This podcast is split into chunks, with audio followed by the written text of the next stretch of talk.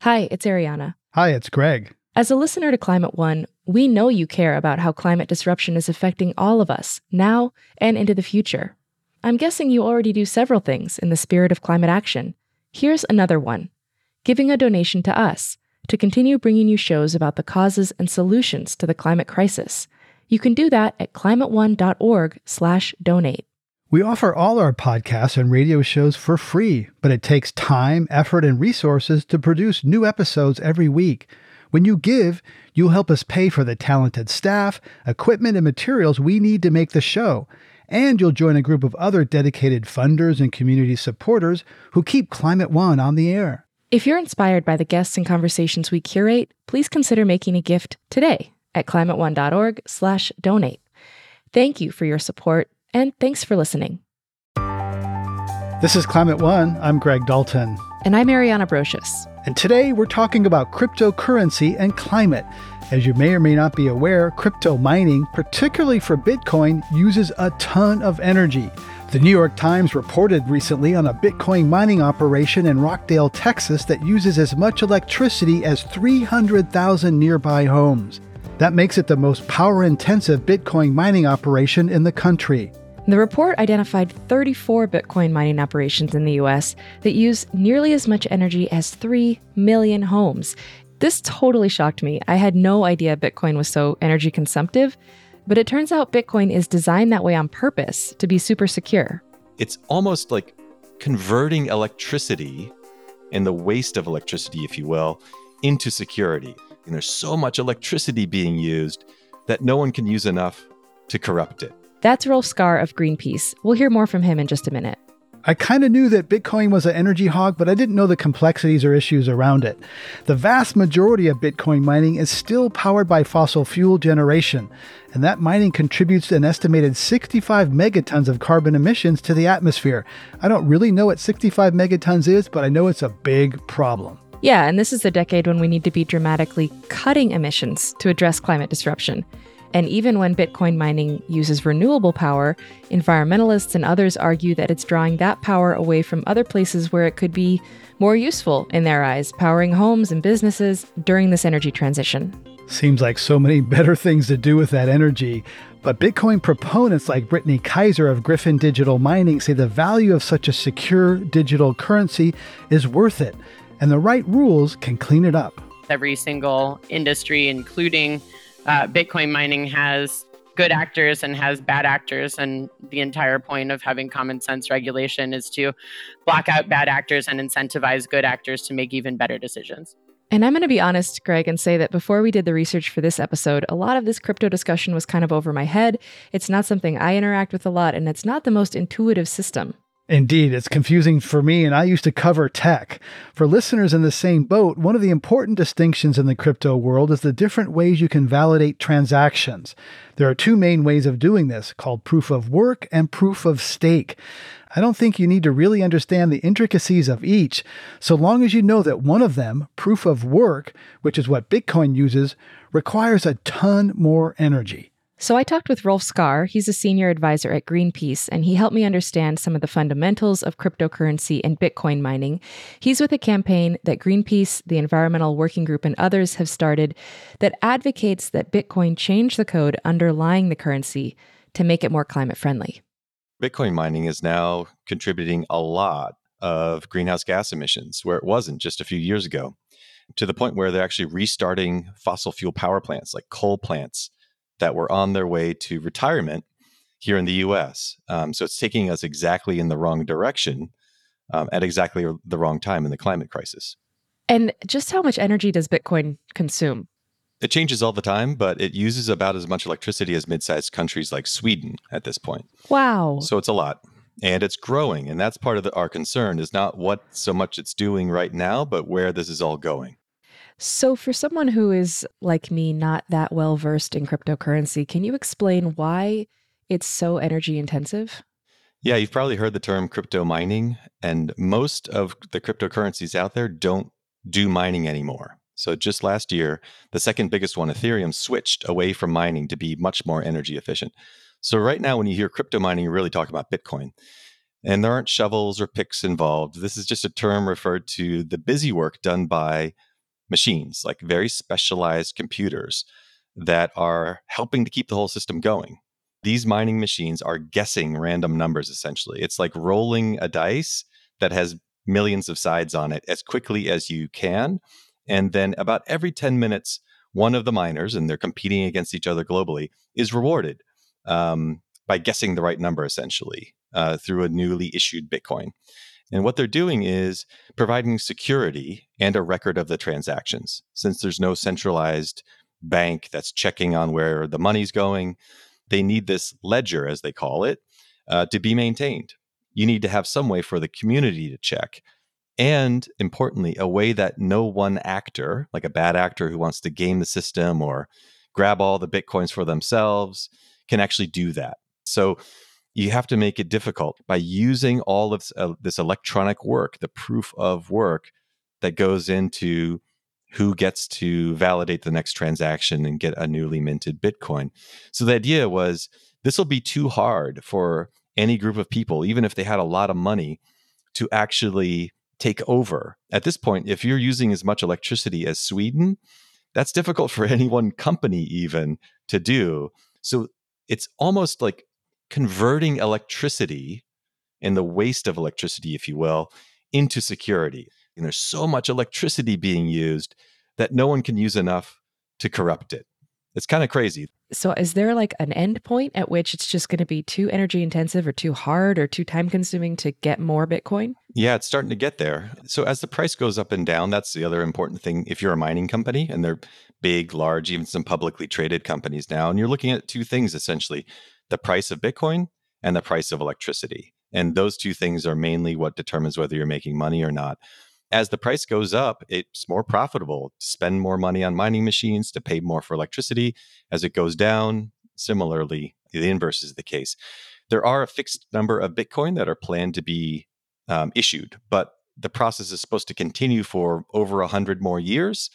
And I think sometime between now and then, the proof of work approach um, is not going to be tenable on a finite planet. And we're seeing miners already getting kicked out of entire countries like China.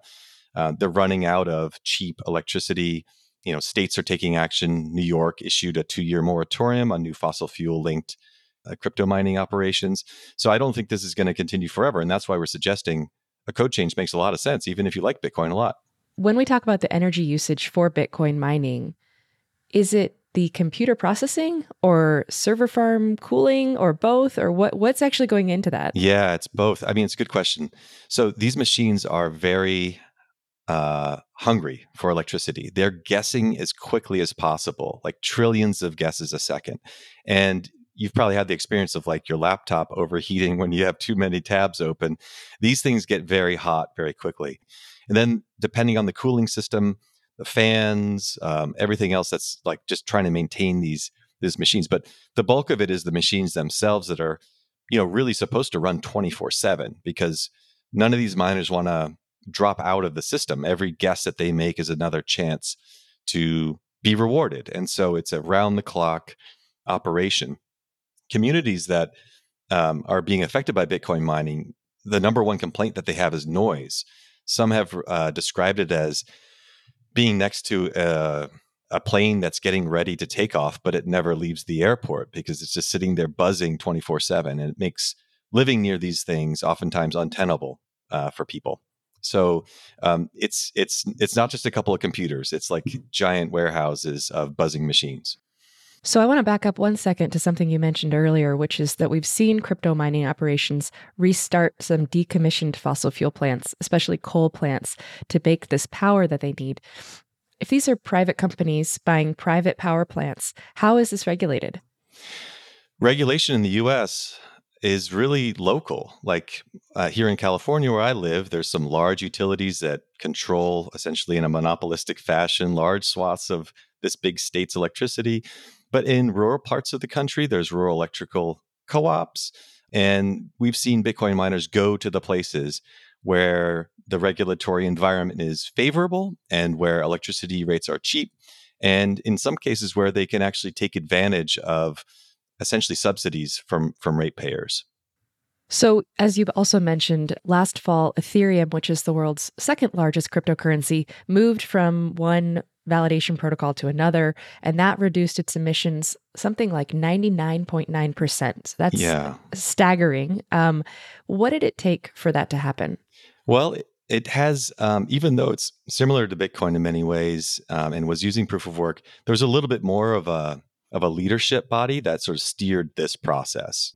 It's not as formal as some other companies we're familiar with, but essentially they had a foundation and some leadership that pushed this process, and they tested it for several years. You had to get the bugs out and kind of run two systems in parallel, and then yeah, there was a moment last fall where they just flipped the switch, and 99 point about 9% of its electricity usage just went away overnight. So that's the real opportunity for us. You know, we're looking at the opportunity, the upside as well in a climate crisis when we need all the help we can get. Bitcoin could do the same thing, something similar, maybe even better, and uh, really help out um, our fight against climate change. So, Bitcoin could do this. Yeah, there's nothing technically getting in the way. This is essentially a social problem. So the system itself doesn't have formal leadership and it responds to this distributed social ecosystem, if you will. So if enough companies and institutions and stakeholders within the system said, yeah, we think this is a good idea, code can be developed tomorrow and suggested and tested um, and can move very quickly. But it, it's mostly um, something that needs to come from the community itself and the stakeholders involved in it, recognizing that there's a need for change. So, given that there's sort of this lack of centralized authority with Bitcoin, are we seeing pressure among these other stakeholders to make that change? Well, there's a lot of stakeholders, but um, we're hoping that this is a growing movement, really. And in particular, we're looking at some of the financial institutions, the banks, the asset managers, and those who kind of support the whole system to take action. You know, many of the big banks that are actually moving into this space increasingly, not running away, even in the aftermath of some of the dramatic collapses of Silicon Valley Bank or FTX, the trading platform. They're moving in big and they often have very specific climate commitments. And they haven't acknowledged that the climate impacts and the community impacts from Bitcoin mining has anything to do with them, but we think it does. Because it doesn't if it doesn't belong to them and it doesn't belong to anybody, then whose emissions are these? You know? So we think they can play an important role in incentivizing um, and making the process move forward to test out what might make sense for for for Bitcoin in the future.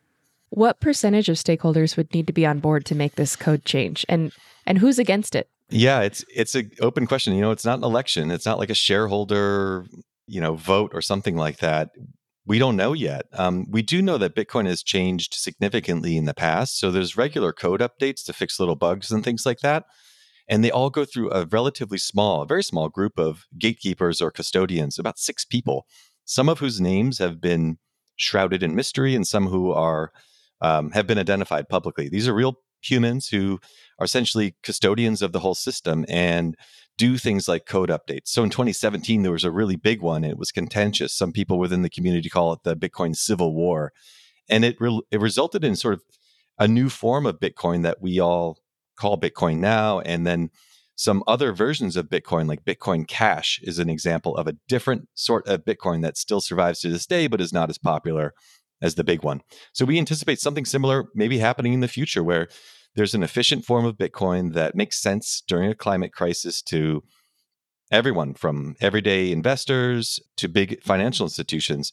We think people will be more and more concerned about climate change and will want to make sure that when they're participating in the crypto economy, that it's aligned with their values and the realities of a, of a world dealing with a climate crisis. Mm-hmm.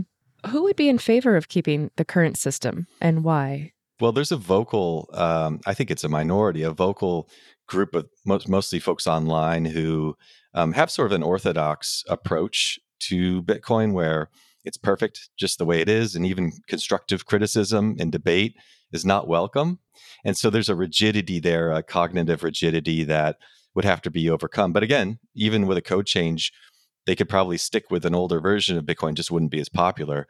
The mining companies themselves uh, are probably resistant to change because right now their business model has everything to do with mining. And in the future, the whole idea would be to sidestep the need for all that electricity usage and the rest of it. However, that said, I think there's some upside for them too, and a transition away from Bitcoin mining um, could be designed to provide financial incentives and essentially a soft landing for them. I mean, all of their electricity bills would go away essentially, and they wouldn't have to keep buying these expensive machines. So I think there's a way for them to to participate in the system and benefit from a transition as well. So, as a casual reader of financial headlines, my impression is that the Bitcoin bubble burst, and with the collapse of trading platforms like FTX, is there any reason to believe that cryptocurrencies will just be a fad that will go away on their own and we don't need to worry too much about the carbon footprint? I don't think so. You know, the headlines uh, touting Bitcoin or cryptocurrency's demise seem to come out every couple of months, and they've done that for years now. I think there's real value in these systems to people. Now, maybe not you and me, but certainly many millions of others, and there's a lot of potential upside. And there's a lot of people who see that there's money to be made. I mean, FTX collapsed, but then after that, we saw banks and financial institutions move in to the space, not move away from it, buying up distressed assets, setting up uh, their own trading platforms like Fidelity, the big 401k and benefits provider, retirement packages, things like that, debuted its own trading platform and is offering it to their tens of millions of 401k customers. So uh, I trust that the likes of Goldman Sachs and Fidelity, as they're moving into the space, have done their homework and they know that this is this is not going away anytime soon. So even if Bitcoin moved to some lower energy protocol, every transaction uses some energy, right? And I'm curious how much and how the, the energy use of a single Ethereum transaction, for example, compares to like a Visa or MasterCard transaction. Yeah, that's a good question. So um, it depends. There's a bunch of different popular cryptocurrencies. Some of them arguably are using less energy than a Visa transaction, for example, because they were designed to be highly efficient. And you know, there's a lot of upside to that right now, a single Bitcoin transaction, depending on how you define it, uses as much um, electricity as an average household uh, in the US over about 27 days. So almost a month's worth of electricity for one transaction. Wow, that's a lot. That is a lot yeah, of energy. Depending on how you slice it, that's 70,000 plus, you know, Visa transactions uh, for, for one Bitcoin transaction. So do you think we should get rid of Bitcoin altogether? Nah, not really. I mean, again, I don't. I think there's there's a lot of people who uh, are fighting a lot of benefit in it, and this campaign is really about like the community and climate impacts and the upside of of a switch, a switch away from the current way of doing things to a more efficient future. Rolf Skar is a senior advisor with Greenpeace USA. Thank you so much for joining us on Climate One. Thank you. You're listening to a Climate One conversation about the climate impact of crypto mining. Please help us get people talking more about climate by giving us a rating or review. You can do it right now on your device. You can also help by sending a link to this episode to your friend. By sharing, you can help people have their own deeper climate conversations. Coming up, two perspectives on the impact of Bitcoin's high energy use. It's sucking up energy that could otherwise be used to power people's homes and, and their workplaces. And what we need to be doing at this stage in order to decarbonize our grid is prioritizing the building of transmission and taking up as much of that energy as possible. This is not the only industry that uses uh, a significant amount of energy, but this is an industry that is self organizing in order to become more environmentally friendly and to have a positive impact on uh, society around the world. That's up next.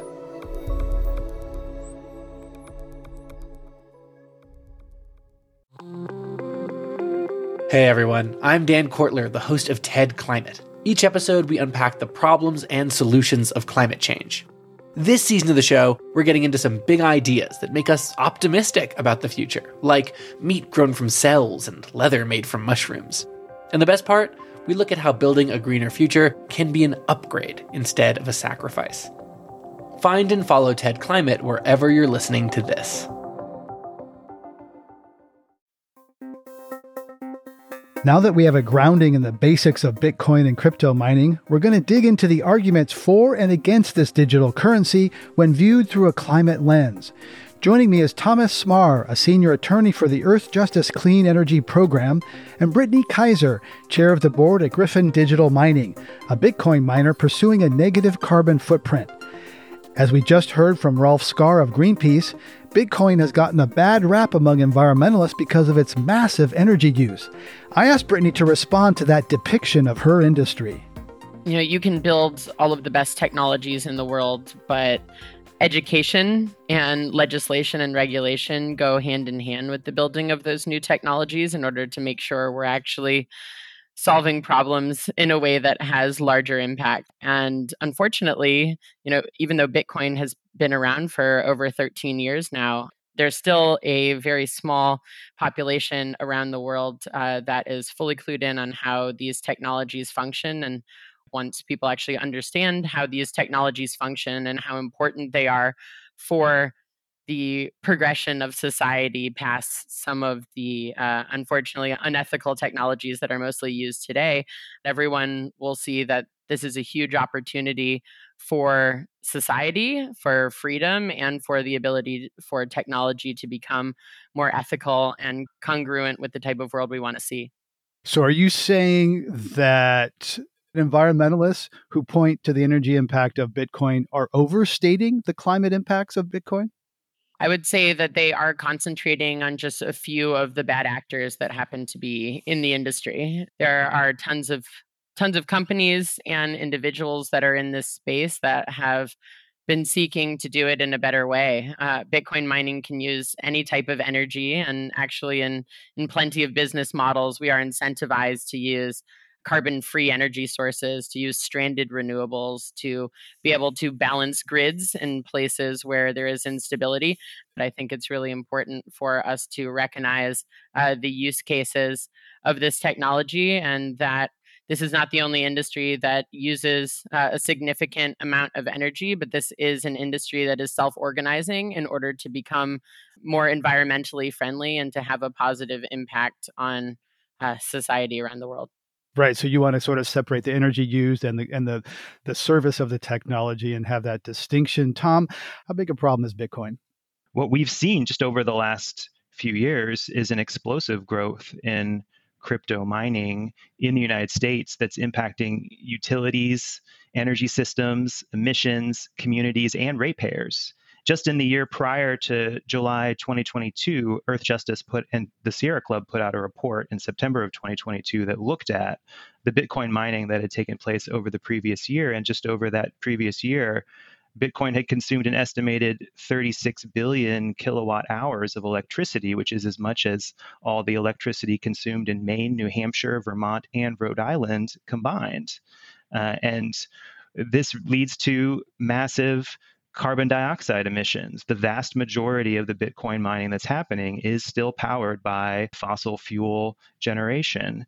We're at a time right now where we have no time to waste to clean up and decarbonize our grid if we want to avoid the worst impacts of t- climate change. And what we're seeing is that these mining facilities are chasing loopholes in our energy system, looking to set up shop in places where they can get the cheapest energy prices and in the process slowing down the transition away from dirty fuels and toward clean energy. Uh, we need to be getting the clean energy to to people who need it and bitcoin mining has popped up as a major obstacle that's dragging us in the wrong direction. brittany your response so much of the Bitcoin mining operations that have uh, gone for stranded renewables, the reason why they're able to set up shop there is because there is no other uh, there's no other client for that energy. And so uh, when that is set up, it allows those renewable facilities to not only be further developed, but hopefully to fund those facilities until they eventually could be connected to the grid or to any local neighborhoods that would be able to use it. Uh, but there are tons of facilities all over the United States. I mean, North America in general, Europe, uh, South America, all over Africa and Asia that are specifically being funded by new Bitcoin mining operations, but then are selling renewable energy back to the grid or are funding stranded operations until it might be possible to fund that grid connection, which is usually uh, not a, a, quick or simple decision for a local government to make, or even for uh, uh, for big power companies to make. So I think it's really important to think about the fact that there is a financial incentive to to scale out renewable facilities, to scale mm-hmm. out carbon free facilities that are being powered by both nuclear and renewables. And that that mm-hmm. opportunity is really unrivaled. And it's only going to come to fruition if we have the correct legislation and regulation that helps prevent bad actors that are using too many fossil fuels or even setting up new facilities with fossil fuels. We want to incentivize companies, not just in this industry, but in all industries, to decarbonize and to create uh, the opportunity for more carbon free power sources to be available for everyone. I mean, it seems to me that like what both of you are saying could be true. Yes, there are some uh, developers that are, are developing Bitcoin uh, for renewables, and what what Tom's saying that there's a lot of Bitcoin mining that happens uh, fossil fuels. Both can be true if we're looking at different halves of the pie. But Brittany, I'm still unclear. You know, if stranded coal is cheaper, certain people without the regulation that you're talking about are going to go for that, and I'm not clear also where the incentive comes from who pays a, a green premium for Bitcoin that is mined using renewable energy? So right now there is a market for uh, green coins. That is something that is very early and not something that anyone that's specifically choosing to decarbonize their operations is shooting for. Uh, what we're really shooting for is the ability to be an ESG friendly company where we are proven to be sustainable and therefore most of the biggest funds around the world that are ESG mandated would then be able to not just invest in our companies, but also in Bitcoin as an ESG friendly asset class.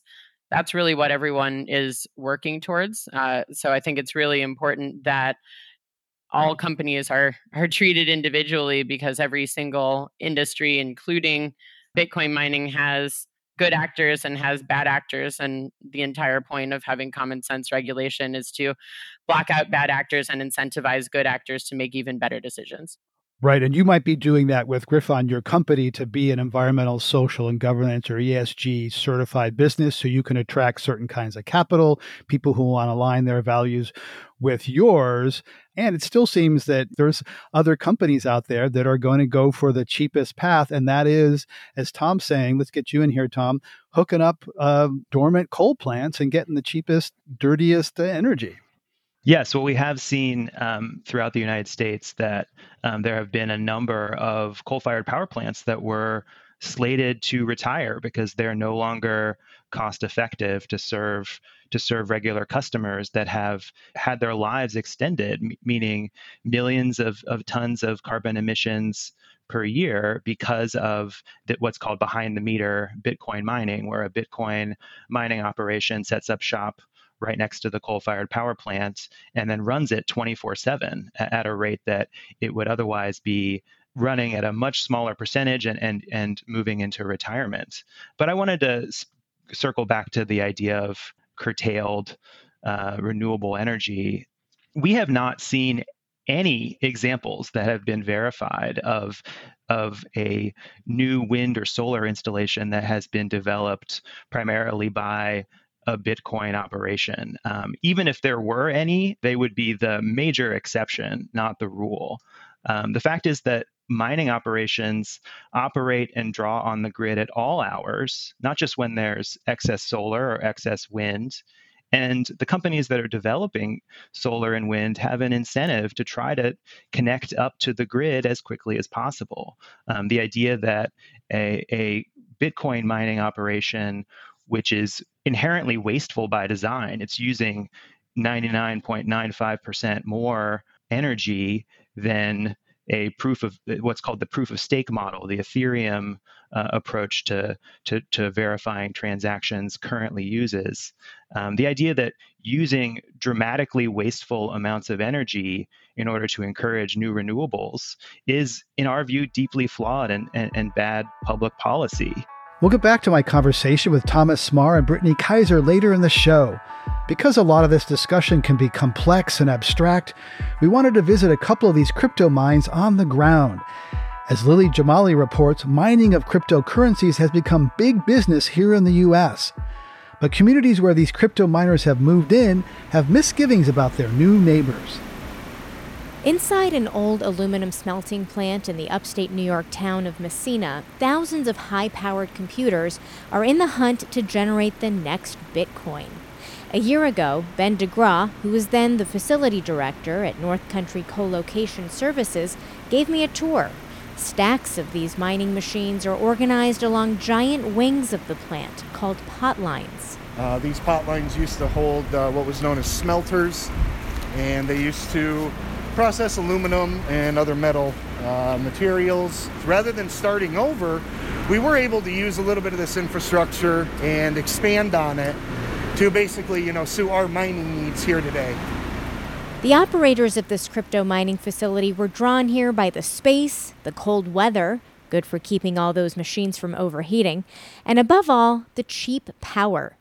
Over the last few years, as crypto has caught on, operations like this have sprouted up across the country, with their numbers exploding after China banned crypto mining in 2021.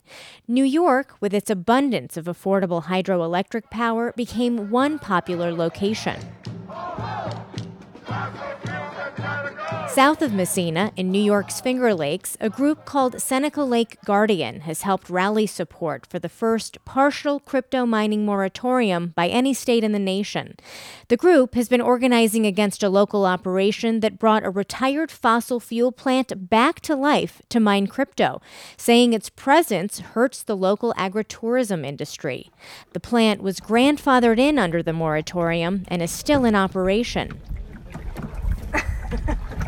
Last summer, I kayaked there with Kim Holtzman, a member of the group. She says the plant runs around the clock, making the lake water warmer, and the constant noise affects neighbors like her who live along the lakeshore. And in the winter, we constantly see a plume of smoke from the smokestacks. It's frustrating. It's it makes me sad. It makes me angry. It just changes the whole environment. While New York has had some success in regulating crypto mining, Lee Reiners, a lecturing fellow at Duke Law School, says increasingly crypto miners are drawn to smaller, more conservative communities, promising jobs and tax revenue. You know, and that's a very enticing message, especially if you're in a struggling rural area, if you're a local politician and so they've had a lot of success in in rural communities. But it's hard to know if those benefits actually play out. Reiner says there's a lot we don't know about how much power crypto miners use, what the source of that power is, and the amount of jobs and revenue they actually bring to communities. So we're really operating, you know, kind of in this this gray area. In rural Navarro County, Texas, local Jackie Sawicki has been fighting the arrival of a crypto mining facility planned by a company called Riot Platforms. This is an indigent county. We have absolutely crumbling infrastructure. The roads are terrible. And we do have local power infrastructure issues on top of Texas grid issues.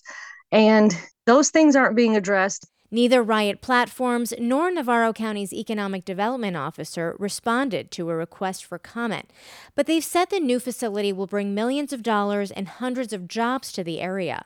Sawicki calls those empty promises and says the crypto miners want cheap power and cheap water too. It's going to raise our electricity bills. They're going to use a ton of water when we don't have water to spare. Crypto miners say much of the backlash against their industry is coming from people who just don't get crypto.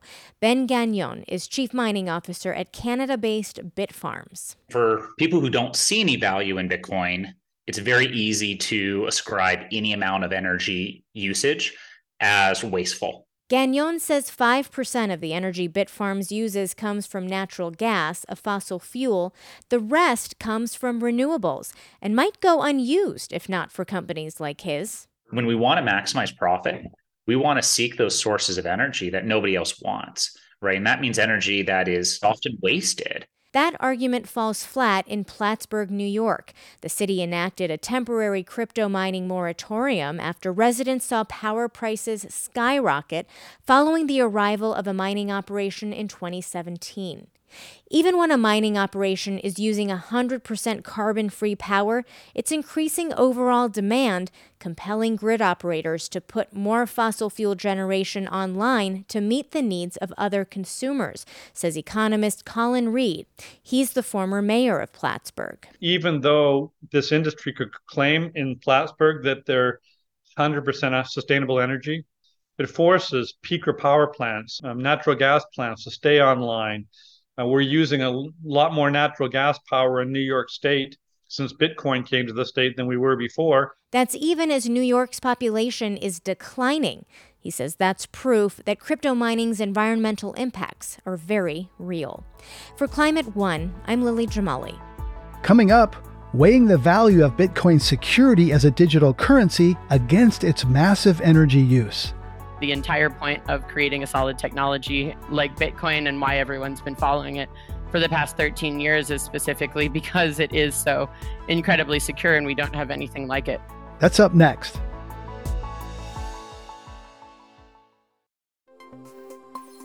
Let's get back to my crypto mining discussion with Thomas Cmar of Earthjustice and Brittany Kaiser of Gryphon Digital Mining.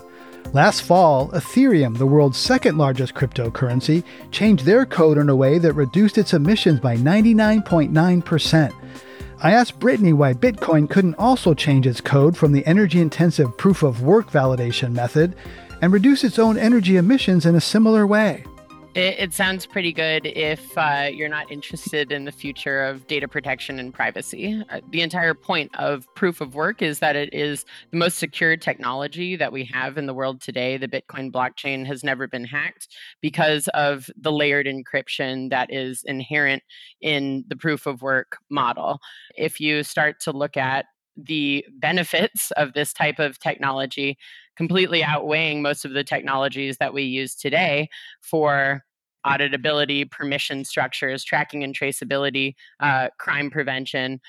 You wouldn't say that this is wasted energy at all. In fact, the fact that Bitcoins are an asset class that is traded around the world and considered one of the best performing assets uh, of our lifetime is one thing. The second thing is what the technology actually enables, which is freedom, transparency, and real data protection and privacy, which there are no other technologies that actually enable that today. Right. So it seems like if you optimize for climate, you go down one path, you try to solve data and climate at the same time. That takes us to a different place, Tom. Well, it's important not to conflate wasteful proof of work mining with all digital currencies. Uh, from an environmental standpoint, we are in favor of using technology in a smarter and more efficient way. Um, but the idea that an operation that has very high energy use isn't going to have negative consequences for our grid and for the people who have to pay for for electricity to to live their lives is is problematic. Increased load is increased load, and you see all over the country that um, states like Texas, Kentucky, where there's uh, excess coal fired capacity, where there's in Texas a deregulated energy grid where um, Bitcoin miners are able to sh- set up shop and take advantage of of prices that um, are, are lower in one place at one time and then switch their operations as as prices shift across the grid. What it's doing is it's sucking up energy that could otherwise be used to power people's homes and and their workplaces. And um, what we need to be doing at this stage with in order to decarbonize our grid is prioritizing the building of transmission and taking up as much of that energy as possible, not allowing companies to come in and profit off of the existing weaknesses and inefficiencies in our power grid. Right. And on that weakness, we have a regulatory regime for utilities that was designed on affordability and reliability. And, and the regulations, Brittany, never envisioned these companies coming in kind of behind the meter, so to speak, and and developing these mining operations. So it seems like they're they are exploiting a loophole, something never anticipated when America's electrical grid was designed and regulated. Is that fair? Uh, I, I'm I'm not sure that's completely fair and applicable to every state in the US. I think that the legislators and regulators in Texas uh, are incredibly thankful that Bitcoin mining has come in in such a big way in the state because, unfortunately, without the winterization of the grid in Texas, where I am right now, and that has gone through incredibly destructive storms over the past three winters. Uh, without Bitcoin mining last year, we wouldn't have been able to actually power large parts of the Texas grid. The largest Bitcoin mining operators in the state reached an agreement with the governor and many other uh, legislators specifically to push their power back to the grid, power that wouldn't have otherwise existed. Not that was being eaten up off of the grid, but power capacity that was created for these Bitcoin mining companies. And where on a on a dime you're able to stop Bitcoin miners and just switch them off and then push that uh, energy back to the grid. So it was able to stabilize Texas in the worst winter storm that they had ever seen. And therefore, uh, Bitcoin mining saved lives uh, this past winter in Texas, which I think is very exciting and something that we should look to see as a huge opportunity for stabilizing grids in places that have similar scenarios. No, that's not the same everywhere. And I totally agree with you that, you know, coming in and taking advantage uh, and uh, mining on a grid when there are local towns that are in need shouldn't be a practice that happens. Uh, I honestly do not see that many examples of that being the problem. Usually, Bitcoin mining operations have to build out extra capacity for their operations, and therefore, that operation can produce excess energy, and that energy can be uh, can be turned off. The energy usage can be turned off, and it can be fed back to the grid in an emergency scenario. Tom, your response: Can Bitcoin be kind of a battery uh, that helps out in certain times, like the when the Texas grid freezes?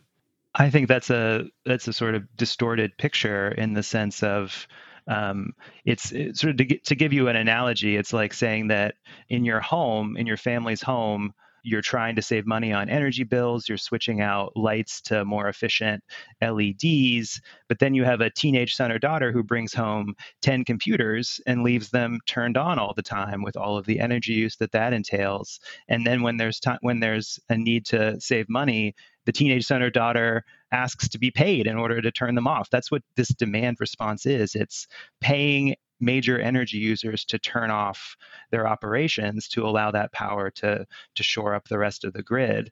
To me that sounds like bitcoin miners are claiming squatters rights on the grid where they're saying we're here and we're going to use all this energy but if you pay us we'll turn it off. And to me that's not a valuable activity or something that should be that should be uh, applauded Brittany, isn't there a growth problem here with just the, the load change that because as Bitcoin evolves and becomes more complex, that, that it just it's kind of this beast that has more and more energy appetite over time. And and that growth itself, that you know, some people say it's that's why it's wasteful by design, uh, that there's a growth problem here, just the vast sheer amounts of energy needed to sustain this activity. Well, until all 21 million bitcoins are actually mined, yes, the, the difficulty tends to go up. And that is why it is the most secure technology that we have in the world today. So, thinking about how we value uh, privacy and its relationship with ethics, its relationship with the environment, I think everything that we can possibly do on the legislative and regulatory front to incentivize Bitcoin miners to be good actors and to do the right thing and to choose to develop renewables, to choose to develop nuclear sites and have carbon free operations, as well as being able to paid to develop enough where we can push more green energy back into the grid that that's really the ideal scenario. It's something that uh, our company is certainly doing at Gryphon digital mining and it's something that there are more and more big bitcoin mining companies that are self-organizing specifically to do that. And by self-organizing i mean uh, this organization started before there was any draconian regulation about stomping out Bitcoin mining if they continued to use uh, fossil fuels, like the bill that got passed in New York.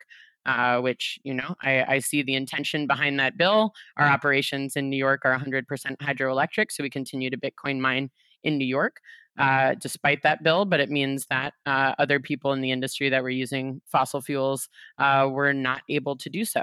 And so, looking at regulation that instead of being completely draconian like that, but still incentivizes uh, good behavior and productive behavior and the protection of the environment, I think is the right way to do this because Bitcoin mining isn't going anywhere. Uh, no one's going to stop mining Bitcoin. No one's going to change proof of work to proof of stake. Proof of stake can be spoofed.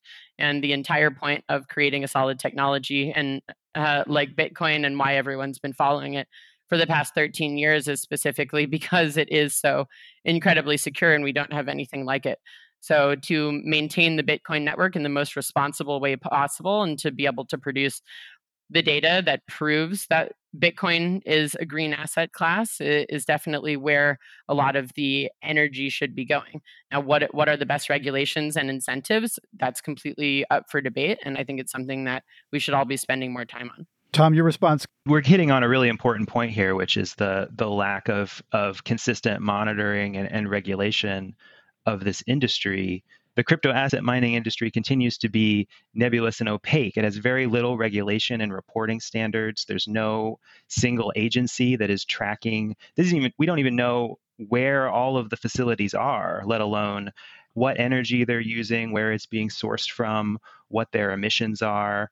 And that makes it very difficult to track and get a complete picture of this full impact. We know there's been this massive explosion in this industry. We know that um, as of last year, 38% of uh, Bitcoin mining in the world is taking place in the United States, and it has this massive energy use and CO2 emissions impact associated with it.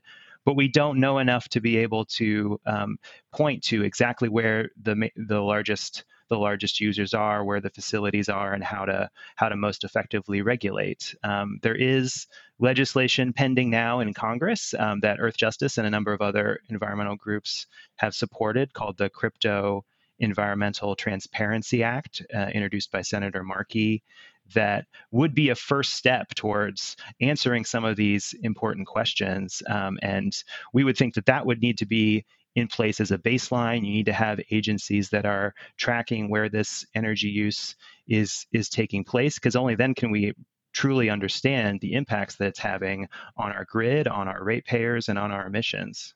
And Brittany, you seem like the kind of person that would support that kind of transparency and data collection.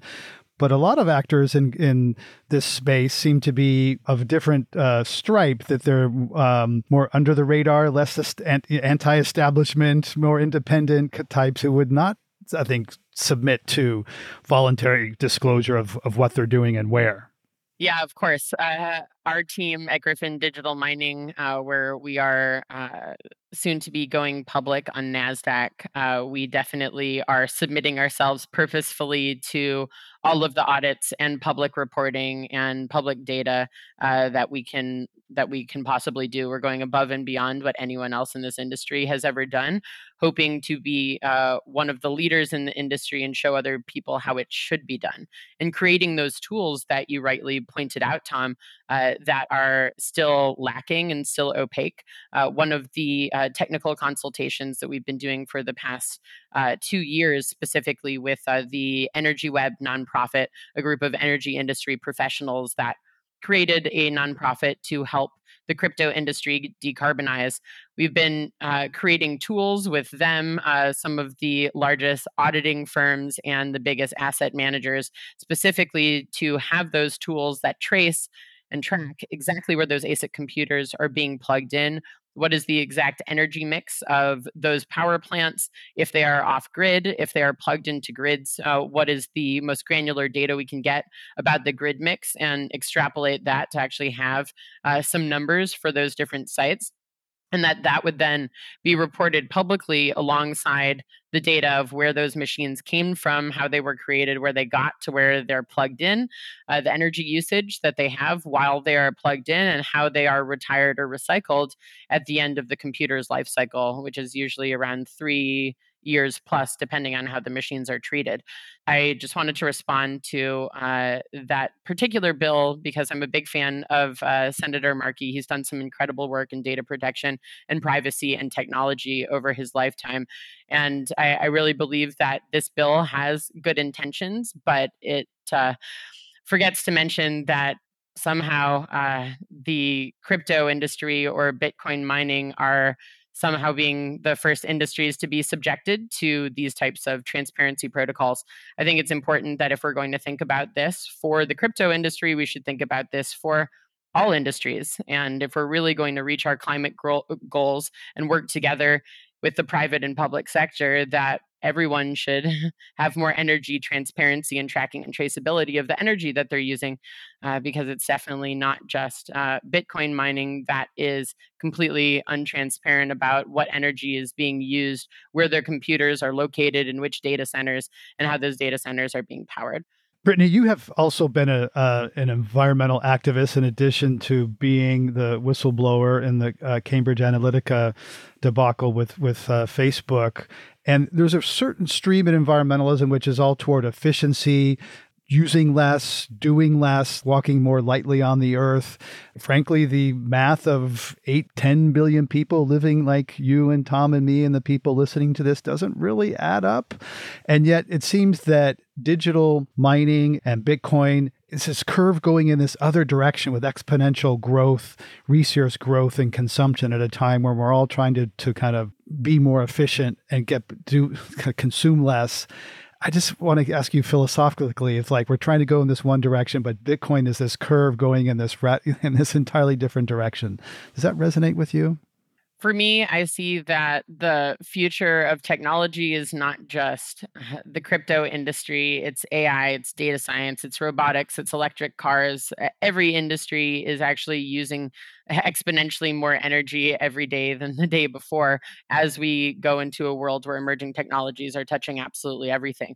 And that means that we're going to have to become more responsible about our energy regulation and the legislation that governs how every industry can use energy. I do believe that we're currently creating uh, tons of different tools to help bring transparency and accountability to at least technology industries, because I do believe that large scale data centers are going to be one of the biggest issues when we're thinking about energy consumption and fossil fuels consumption and moving to uh, carbon free energy sources. So, the more that we can actually collaborate on creating a green future, the better. But pretending like uh, shutting down industries is the best thing that we can do uh, to positively impact the environment without thinking about what is the purpose of these industries what are the positive impacts of these industries does this industry have much higher positive impact than tons of other industries that could be squashed out to achieve our climate goals? Yes. But I'm not talking about stopping industries. I'm not talking about ending jobs or ending entire innovations. What I think instead is that we have the ability to make all of these industries auditable, transparent, responsible, and of course, green. Tom, if you accept, as Brittany stated, that Bitcoin mining isn't going away. Banning it is unlikely, though some states like New York might try to prohibit from using fossil fuels. What is the path forward? Well, I would say that, you know, one of the basic principles of energy policy is that the cheapest form of energy is the energy that you never have to generate in the first place. Energy efficiency has long standing been a major way that we've made progress in our country on climate for decades. And the wasteful proof of work mining is taking us in the other direction. So uh, I agree that there needs we need to find a middle ground. We need to find ways to provide the digital services of the 21st century in, in ways that will benefit people. But um, simply saying that um, we have to accept the status quo of proof of work mining with the massive explosion that we've seen, oh, just just in a few years, um, we've seen enough energy consumption uh, to power five states come from this one industry, it's having an impact on the ground. It's slowing down our ability to clean up the grid. It's raising people's electricity prices and it's generating millions of tons of CO2 emissions.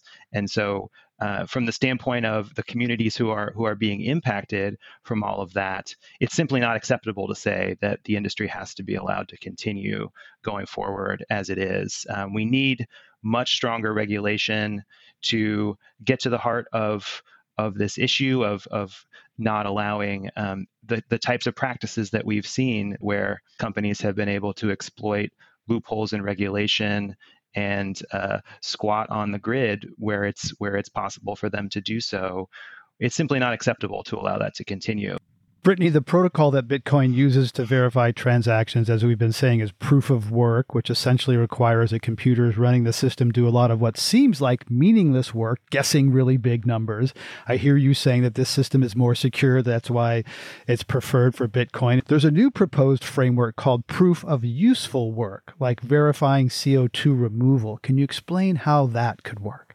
So, if you can prove that you are using uh, carbon free energy sources, or you can prove that in your business you are removing carbon from the atmosphere, then you are actually more likely to win those mining rewards. So, for those that don't know how Bitcoin mining works, there are tons of computers all around the world um, in data centers. All these computers compete in order to solve the cryptographic equation that encrypts all of that data and creates a new Bitcoin. In order to change from proof of work to something like proof of useful work, uh, that would have to be proposed to the public and Bitcoin miners would have to signal for it. You'd have to have a majority of Bitcoin miners around the world uh, signal and say, yes, we would like to do this network upgrade. And then the network upgrade is implemented. So technically, it is possible. There was um, an upgrade that was implemented to the Bitcoin network last year. And I think that anything that could possibly save energy is something that is 100% worth exploring. But I think people would be very afraid and very skeptical of anyone trying to upgrade the Bitcoin network uh, with a change in proof of work. As we get to the end here, to sum up, what do you each think that you can agree on? Brittany, what have you heard from Tom that you think you agree with him on? What we definitely can agree on is that it's always possible to do better, and companies are becoming more responsible. Our grid is decarbonizing, and that ideally we have common sense regulation that is incentivizing good actors to continue to be good actors and those that haven't been good actors in the past have those incentives to drive them towards uh, to, uh, drive them towards better behavior.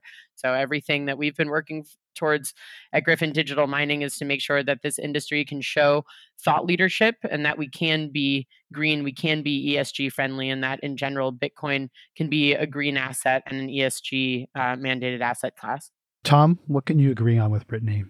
I've been heartened to hear um, agreement around the idea that we need transparency and we need effective regulation.